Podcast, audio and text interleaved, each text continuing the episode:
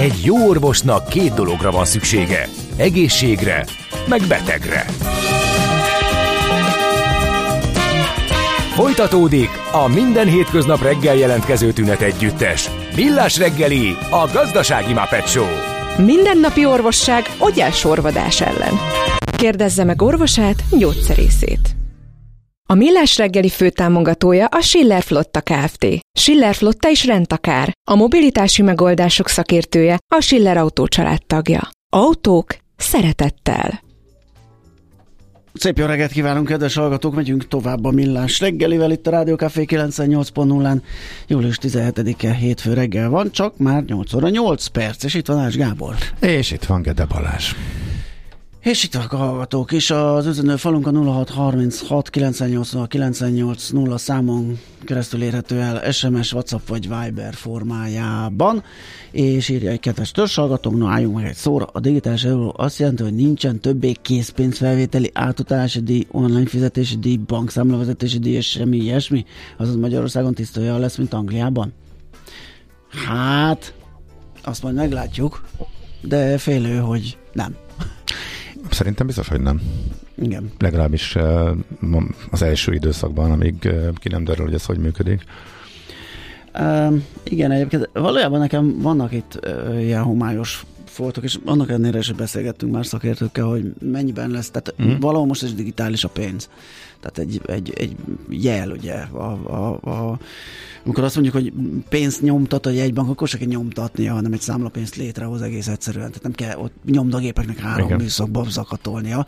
És még mindig nem érzem azt a nagy átütő különbséget, hogy most a digitális jegybanki pénzek mennyivel fognak többet tudni. Tehát abban az esetben, hogyha a két szintű bankrendszer valahol le, nem leépülne, mert nyilván lenne a kereskedelmi befektetési bankoknak még egyéb funkciói, de hogyha ez egy direkt valami lenne, akkor azt mondanám, hogy tehát pont amit ír a hallgató is, hogy onnantól akkor, akkor se ilyen díj, se olyan díj, pillanatok alatt megy a, a, a pénzforgalom, mert, mert digitalizált az egész rendszer akkor az lenne egy nagy plusz, de ha nem így lesz, akkor most, most ebbe az Euronyozos hírbe is egyébként az volt, hogy hú, majd QR kóddal lehet fizetni. Hát köszi, most is. Igen, meg hogy internet nélkül. Igen. Miért a bankkártyával nem? Igen, tehát azt a nagy csodát még nem látom, de majd nem baj, beszélgetünk erről még sokat, aztán majd tisztul a kép, főleg, hogyha majd lőtávolban lesznek ezek a digitális fizetőeszközök, de most irány Kuba. Nézd meg egy ország adózását, és megtudod, kik lakják. Adóvilág. A millás reggeli rendhagyó utazási magazinja. Történelem, gazdaság, adózás, politika. Adóvilág. A pénz beszél, mi csak odafigyelünk rá.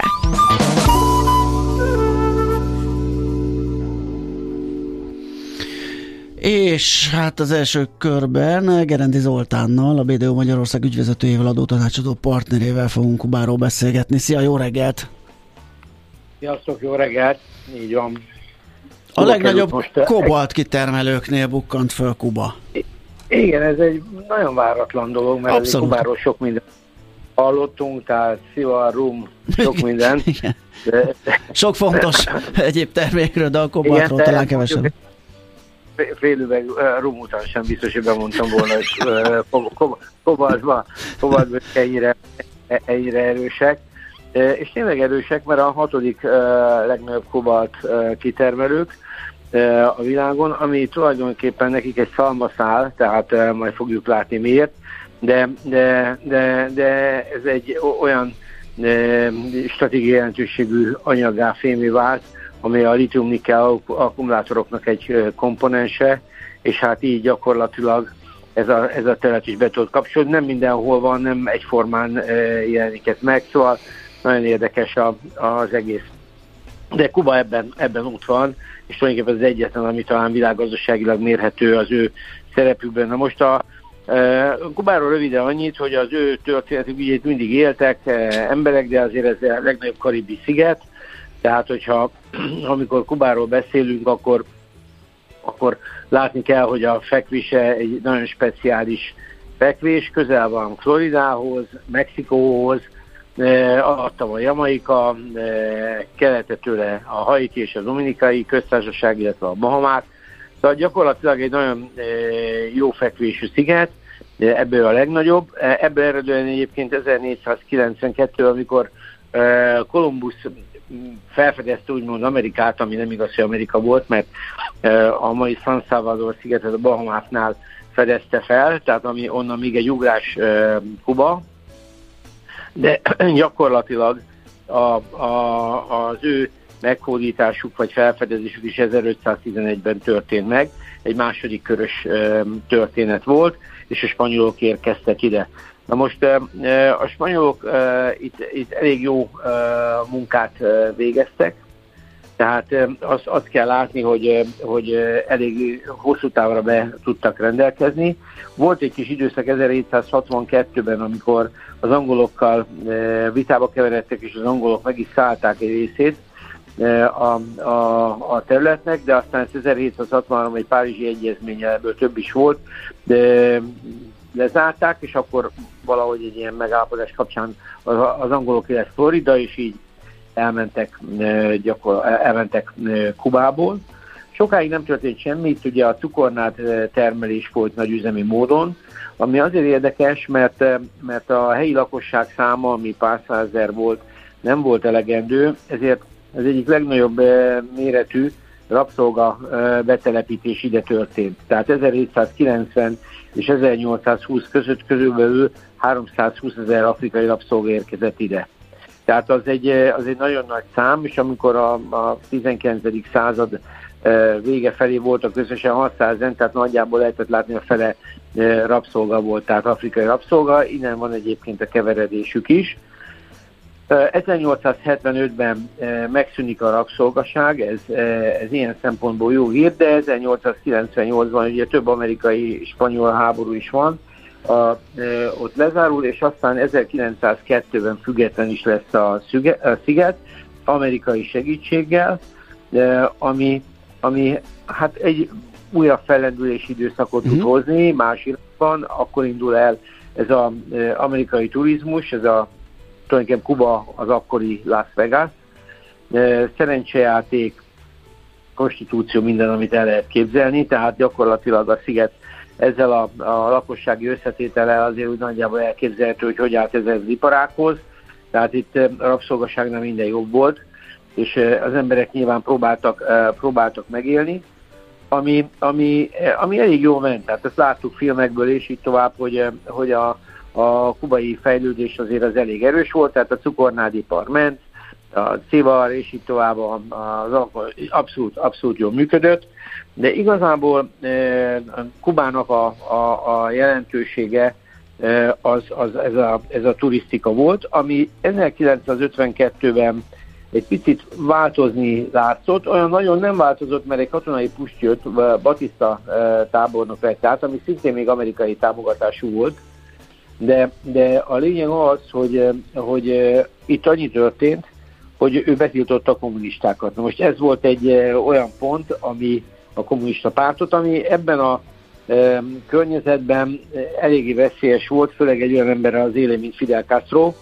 aki 1959 össze is hozta a forradalmat. Tehát gyakorlatilag megdöntötték ezt a Batista rezsimet, ez, ez egy elég látványos fordulat volt, de ez a, egy, egy nagyon késői kommunista forradalom volt, amire, de, amire gyakorlatilag egy azonnali amerikai embargó lett a válasz, mert, mert, mert Castro mindent államosított. Tehát gyakorlatilag ő azt mondta, hogy ebből elég, ami, ami itt volt, és hát ezt a, ezt a fajta rendszert ő, ezt az amerikai rendszert ő teljesen lezártak. Azt, hogy egyébként 16-ban halt meg, tehát most már 7 éve, de, de minden ellentéttel, minden ellentétben a, a rendszer tovább működik. Tehát ez ma egy szocialista állam, vagy kifajta kommunista államnak. Ebből van még azért jó egy pár, tehát ennek ugye szélső vége a Észak-Korea, de azért van nem Észak-Korea, bár rengeteg korlátozást vezetett be Castro, tehát utazástól kezdve mindenen át, de erre mondom az amerikai embargó is nagyon-nagyon rásegített.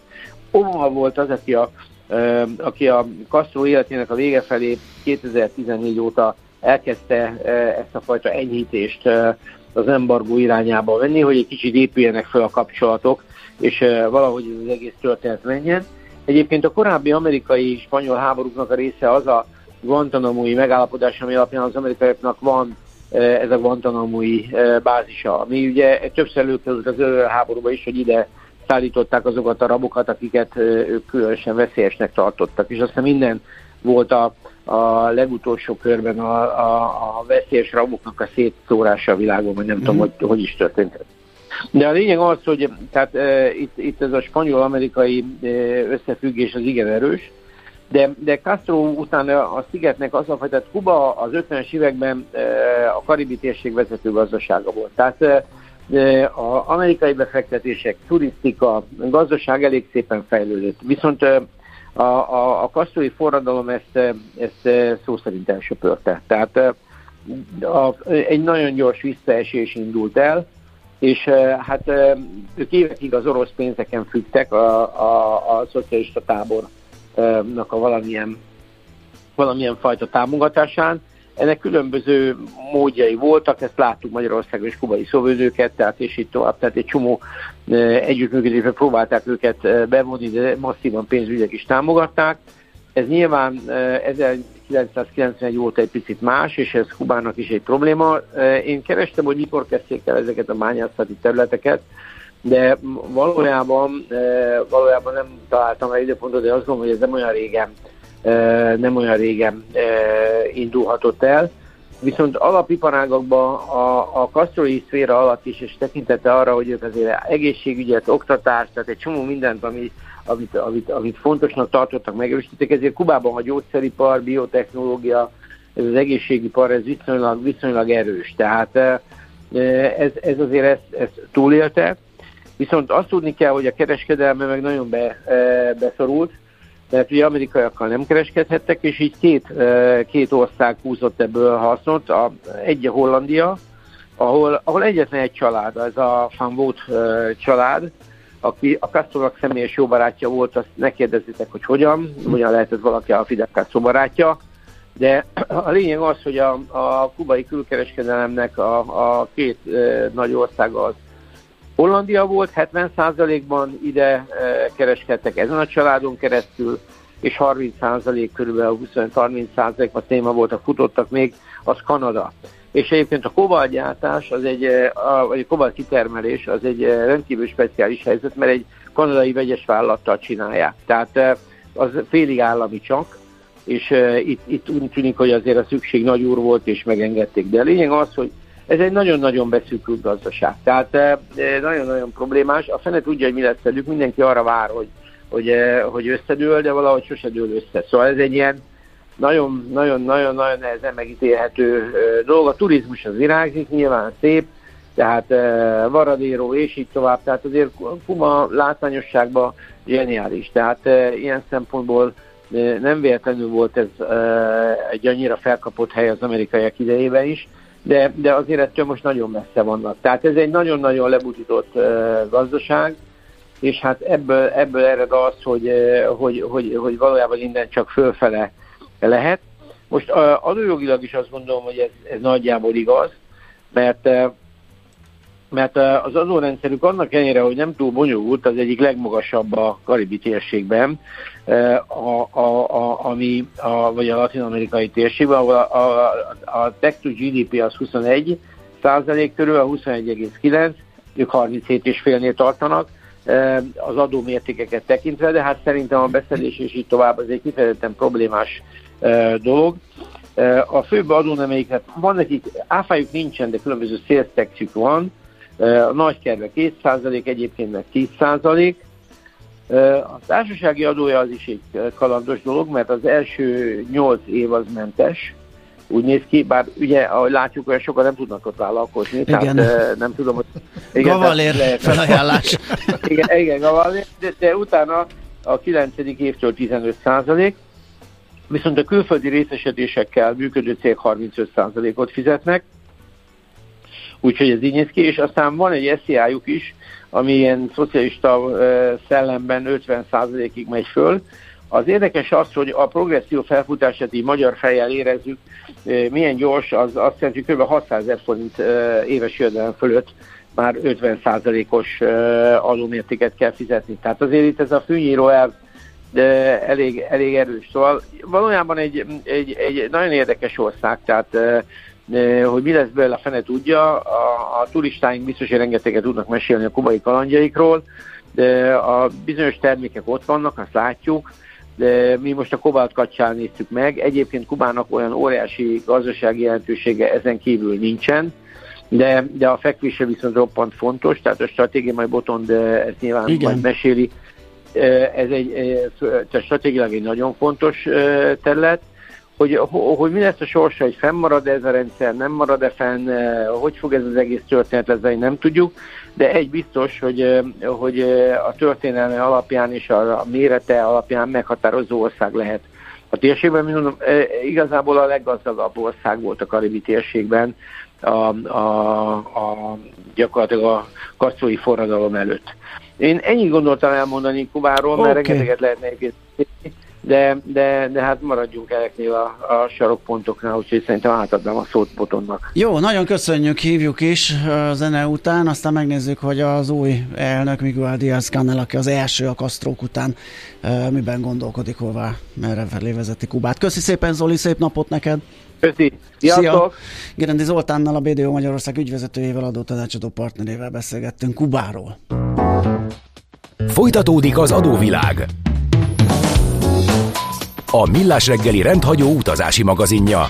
Nézd meg egy ország adózását, és megtudod, kik lakják. Adóvilág. A pénz beszél, mi csak odafigyelünk rá. Előjáróban egy kedves hallgató Consiglieri üzente, hogy műszaki hibás autó a belső sávban Pest felé a Nagyszőlős utcánál, a Karolina út előtt. Köszönjük szépen! És azt is megféltette a hallgató, és egyre nagyobb a dugó egyébként a Hegyalja úton is már, Erzsébet híd, Aftója útvonalon.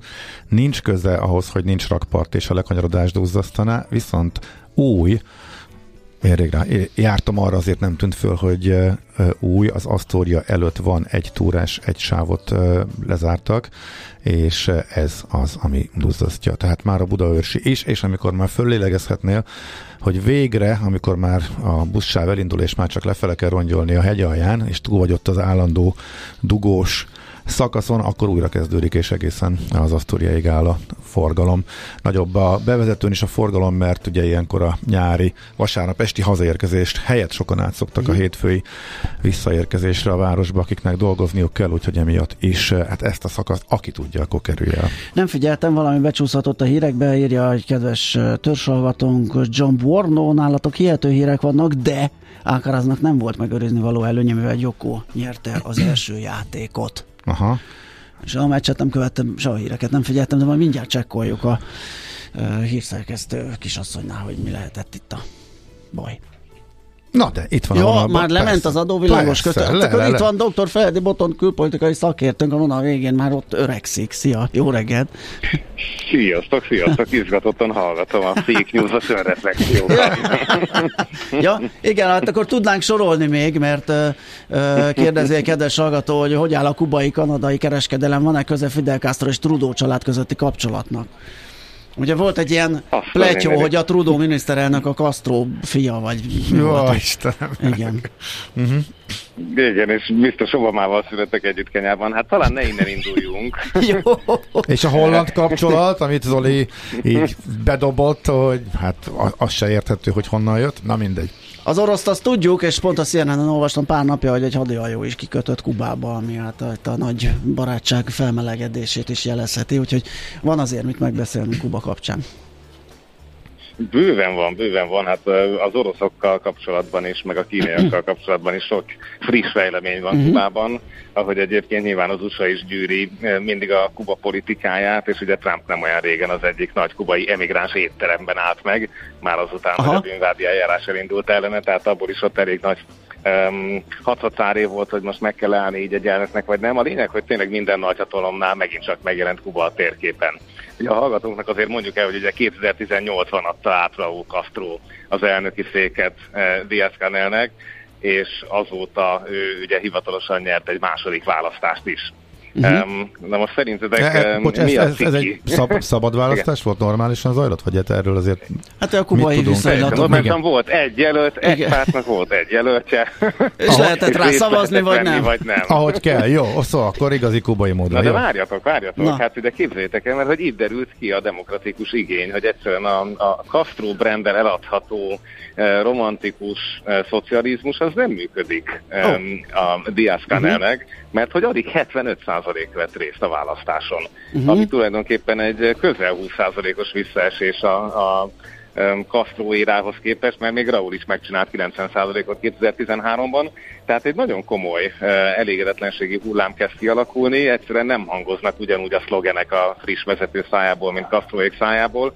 Ennek eredménye lett, hogy 2021-ben gyakorlatilag egy évtizedek óta nem látott, egyszerre 62 településen kirobban tüntetés uh-huh. volt Kubában, aminek következtében az egyébként kvázi majd talán puhít a rendszeren típusú várakozásokkal szemben 1700 politikai bebörtönzöttet csinál gyorsan um, Diaz, tehát igazából nem jött be az a várakozás, hogy majd akkor ő itt a szoft átmenetet, vagy a nem is tudom, a kádári éveket meghozza Kubának. Uh, úgyhogy hát azóta inkább ez a keménykedés megy, ami igazából gyanús, hogy inkább tovább lazítja a rendszer támogatottságát, tehát ez, ez nehezen eladható most a jelenlegi gazdasági post-covid válság éveiben. Úgyhogy ez a, ez a belpolitikai helyzet nagyjából. És ráadásul úgy, úgy kapott ennyi, vagy kevesebb szavazatot, hogy ismerhették a kubaiak, ugye, mert alelnök volt Raúl Castro mellett. Persze, Tehát nem hát ismeretlenül robban be, igen. Uh-huh. Nem, hát tulajdonképpen Raúl jobb keze volt, ha úgy tetszik, kis iróniával mondhatnánk, hogy helyet cseréltek, ugye Raúlnak most nincsen állami pozíciója, de ettől még azért megjelenik mindig a parlamentben, meggratulál a megválasztásokhoz. Tehát, hogy ő még, ő még továbbra is él, hát nyilván ő se fiatal már, viszont láthatólag még tartja magát a rendszernek a, a, az erőszakos oldala. Na most ugye itt a Covid megtépázta a gazdaságot, ennek megfelelően a népesség elégedettségét is, és aztán így ami érdekes, hogy egészen harsányan orosz barát a diaszkáneli diplomácia. Tehát elutazott a háború kezdete után Moszkvába találkozni Putyinnal például, uh-huh. és mondhatni, hogy inkább orosz párti lett a háború után, mint hogy éppen ellenkezőleg távolságot vett volna. Ami tulajdonképpen inkább szimbolikus vagy elvi barátság, persze a különböző kisebb-nagyobb pénzmozgások és hát a távolságból következő korlátok miatt. Most ezzel szemben Kína viszont nagyon komolyan építkezik Kubában, és legutóbb a múlt hónapban verte ki a biztosítékot, egész pontosan áprilisban, amikor kiszivárgott, hogy Kína lehallgató állomást építene Amerikára néző ablakokkal oh. a kubai partokon. Na, a legszebb az egész, hogy ez is ilyen kém, kém ballon történetté alakult át, mert hogy a Biden adminisztráció gyorsan jelezte is, hogy tulajdonképpen már 2019 óta biztosan tudnak arról, hogy a kínaiak Kubán keresztül hallgatnak le amerikai kommunikációt, ergo ugye ezt is gyorsan a Trump adminisztrációra tolták, akik ezek szerint vagy állítólag nem foglalkoztak vele. Az biztos, hogy elindult Kubával egy szoros nyomásgyakorlás, hogy valahogy ezt a kínai építkezést meggátolják. Egyébként az amerikaiak hasonló akcióban vannak az Egyesült Arab Emirátusokkal kapcsolatban is, tehát a kínai terjeszkedés érezhető most már a biztonsági, biztonságpolitikai hírszerzési fronton is, és hát ugyanúgy, ahogy annak idején egy nukleáris rakétát, most egy lehallgató állomást érdemes telepíteni, tehát szerintem erről a történetről még alig, nem e, sokat fogunk hallani. Úgyhogy e, a kínaiak így is jelen vannak, e, egyébként pedig hát a kémkedés az, az mindig is megy, ment, menni fog, itt ugye volt egy gyönyörű epizód még a 2000-es évek elején, amikor egy 17 éve Kubának kémkedő az amerikai titkosszolgálatba beépült nőt fedeztek föl, Eh, és már éppen jelentették, hogy akkor elindulna az ő bekerítése, amikor kiderült, hogy akinek a műveletet lejelentették, az egy orosz kém volt az amerikai hírszerzésbe oh, beépülve. De klassz, úristen! Egyébként ez az a, az a Hansen volt, akit aztán a, ezután az e-mail után egy olyan eh, két héttel levettek szintén a térképről, Aha. és hát eh, úgy tűnik, úgy tűnik, hogy nem volt már ideje, vagy nem volt már akkor éppen fókusz arra, hogy továbbítsa Moszkva számára az információt, tehát végül mind a két kémet elkapták. Egyébként az oroszat életfogytig, míg Montes, tehát a kubai kémet eh, egy jó pár évtizedre csukták be, úgyhogy nem sokára szabadul, tehát neki még lesz esélye elmesélni a saját verzióját is Um, hát itt a végére még egy kérdést tennék föl, hogy ugye beszélünk mindig erről, hogy persze kínaiak, meg oroszok, meg, meg a vezetőknek a szimpátiája, de szerintetek 2022-ben hány kubai érkezett meg az Egyesült Államokba? Tehát akik a lábbal szavaznak, és nem pedig a különböző Facebook lájkokkal. Hát nem tudom a hivatalos számokat, de valószínű, hogy egy magas lehet, főleg, hogyha említetted, ugye, hogy Diaz Canel nem örvend túl nagy népszerűségnek ott. Úgyhogy... Így van. Hát 300 ezer. 300 ezer kubai csak 2022-ben így vagy úgy átkelt. Nyilván itt rengeteg áldozat is van aztán a tengeren, Aha, akit persze. E, számolnak. Mindig sajnos. E, de hogy szóval azért egy picit, tehát ezt érezzük át, amikor ugye itt egy millióan megérkeztek Európába, és itt most csak a kubaiakról beszélgetünk.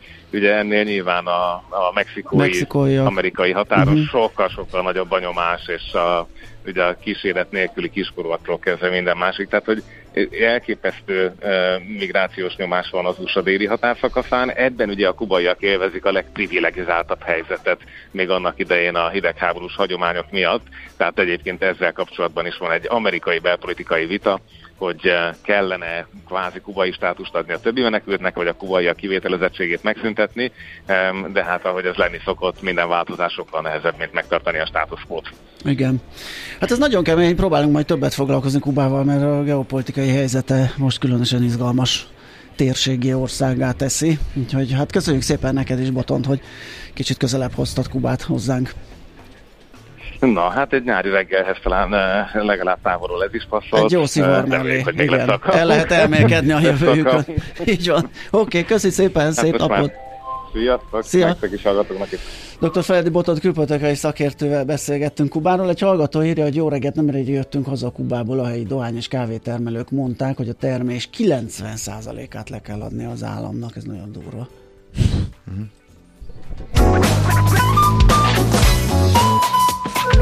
Adóvilág. A Millás reggeli rendhagyó utazási magazinja hangzott el, ahol az adózáson és gazdaságon keresztül mutatjuk be, milyen is egy ország vagy régió. Adóvilág. A pénz beszél, mi csak odafigyelünk rá.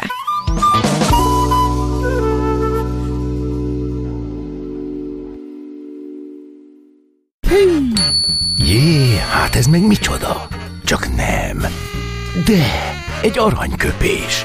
Napi bölcsesség a millás reggeliben. Hm, ezt elteszem magamnak. Tolnai Klári az egyik születésnaposunk, 1914-ben született ezen a napon, július 17-én a kétszeres Kossuth magyar színésznő. Ö, az jutott eszembe, hogy manapság mindenkit ledíváznak, de ő még talán inkább hm. nevezhető annak. Mindenképp, aha. Tőle idézünk egyet, azt mondta egy alkalommal, az ember egy bizonyos idő után nem érdekeseket akar mondani, hanem igazat. Kicsit furcsa nekem ez a mondás. És létezik, rajta, hogy, a, mi lehetezik, hogy ez a, porfüggő, vagy, vagy ez tényleg Tudom, így? hogy a népszerűség miatt néha mondunk valami érdekeset, ami esetleg nem is úgy volt, vagy meg se történt. Vagy ez csak a művészvilágra, vagy a művészvilágra. Jellem, lenne jellemző, ezen gondolkodtam, nem jutottunk nyilván Anekdotázáskor kicsit kiszínezik, kikerekítik a sztorit. Fele tudja, de minden esetre ez tőle van.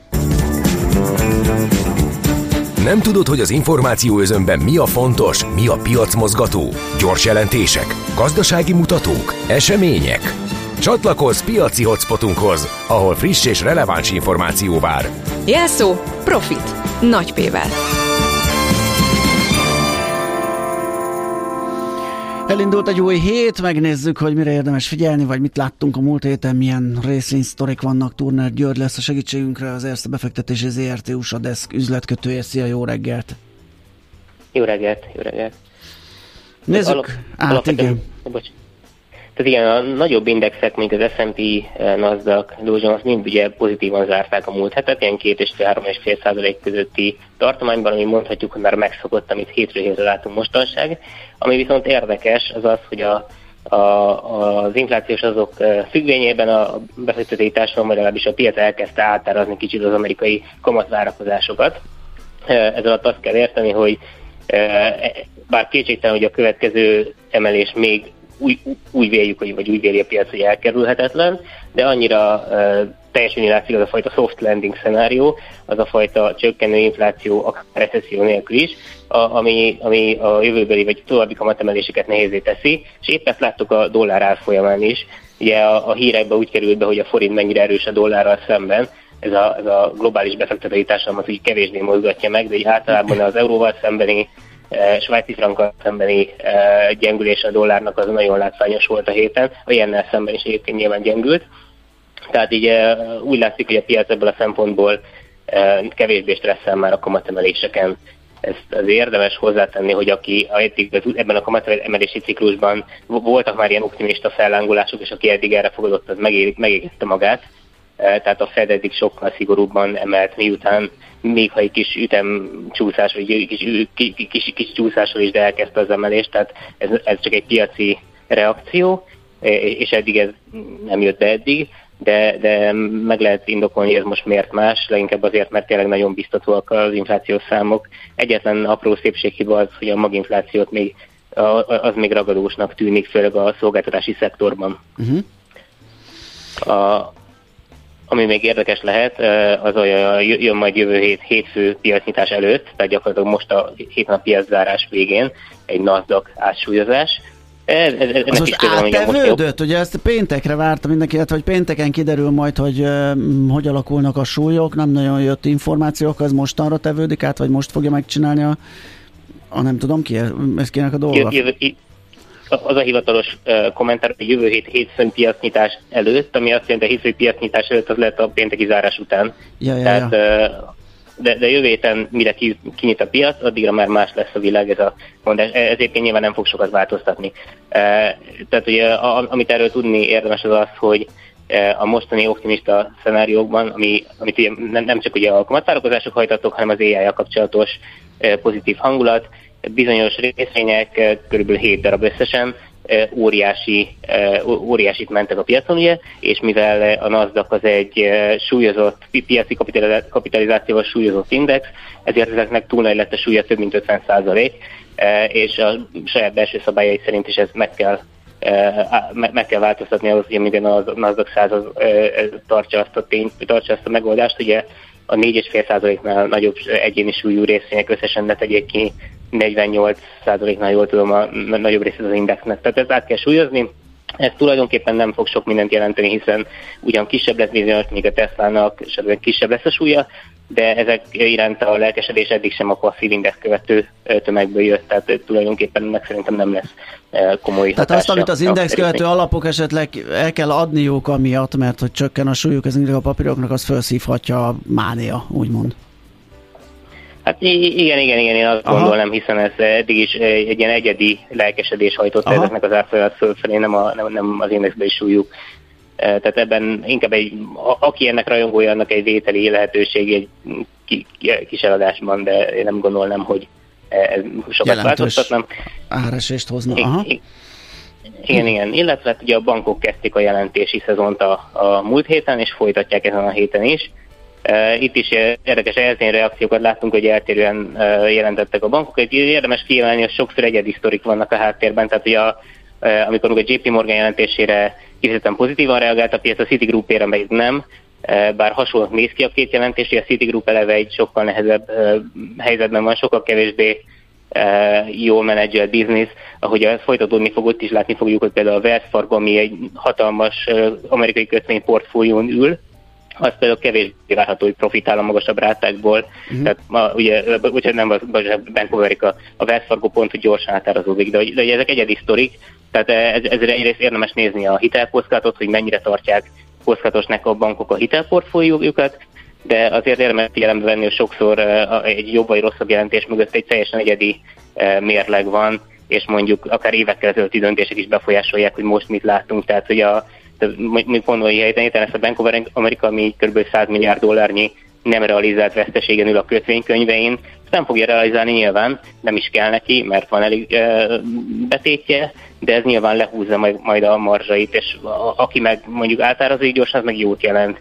Tehát a piaci reakciók kicsit inkonzisztensek annak tűnnek ezzel kapcsolatban, de de ezt azért érdemes figyelembe venni, igen, hogy e, e, e mögött ilyen egyedi történetek vannak sokszor. És ezt mennyi idő alatt rakja helyre a piac? Tehát az első reakció nyilván ott vannak tömegek, akik csak a headline számokat nézik, és ez mondjuk elviheti, de ez pár nap alatt nagyjából a piac helyre rakja, beárazza, vagy akár tovább is ezek az eltérések meg lehetnek? Szerintem igazából a piac csak most döbben rá, hogy mi van ezekben a könyvekben. Igazából márciusban kezdtek gondolkodni, amikor ezek a kisbankoknál ezek a, a, az HTM, a Health Match portfóliók elkezdtek felbedőlni, vagy felrobbanni, de, de, de igazából, ha, ha mondjuk Bank of Amerikát nézzük, ők bevásároltak ezekből, ez évekig le fogja tolni még a, a nettó eh, kamatbevételüket. Tehát, hogy alapvetően a piac alatt, vagy a kommentár alatt a média kommentárt éltettem azt, hogy a piac egyre inkább megérti, hogy, hogy ez akár évekig beülhetnek egy ilyen szituációban, azért, mert még a Covid alatt bevásároltak ezekből a portfóliókból. Ez, ez, ez szerintem inkább az, hogy, hogy most kezdtek csak belenézni, hogy mi van ezekben a könyvekben. Uh-huh. Oké, okay, van egy ebünk, vagy ez volt a mai felhozata? Nagy része ez volt a felhozata, okay. még nyilván várjuk utána a jelentéseket, és nézzük, hogy, hogy mennyire tartják meg a profitabilitásukat az amerikai nagyvállalatok ebben az inflációs környezetben. Uh-huh. Így van, igen, okay. igen, erről beszéltünk, ez a legfontosabb most. A Köszönjük szépen, igen. akkor jó munkát, szép napot neked! Köszi! Szia! Turner Györgyel az Erste befektetési ZRT, ZRT USA Desk üzletkötőjével beszélgettünk. A Millás reggeli piaci hotspot rovata hangzott el. Azonnali és releváns információért csatlakozz piaci hotspotunkhoz. Jelszó Profit. Nagy P-vel. Igen, tényleg írják ugye, hogy az Erzsébet, eh, Pest, Erzsébet itt Pest felé azért is torlódhat ott az Asztoria előtt. Miután felúcsúttam az alsó rakpart lezárásról, akkor jött velem szembe a középen. Igen, a középső sávban föltorló. Terelős, valamiféle tábla lehet balról, jobbról kerülgetni Um, úgyhogy az nyilván lassítja az ott egy üvegnyaklet. Igen, igen. És, és ez is Többen is írják, és egy kiegészítés még itt a leállított vasúti fejlesztésekhez, a körvasút fejlesztés. Említettem, hogy az új palota vasúti megállóhely az elkészült, egy csomó minden, és még jó pár megállóhely, új megállóhely, illetve állomás visszaadása a személyforgalomnak Rákosztemű esetében a tervek között volt, és szinte biztosnak tűnt, hogy elkezdődik, és ezt is kukázták, az a hétvégén derült ki a Telex cikkéből, és írja a hallgató, hogy az új palota állomás valóban működik, de csak és kizárólag a Rákosról Pilis Csabáig talán. A lényeg az, hogy át a az északi összekötőn és Óbudapil és Csaba irányába közlekedő flort motorvonatok tudnak megállni, egy pici peron van ott, ezt is csak ilyen idéglenesnek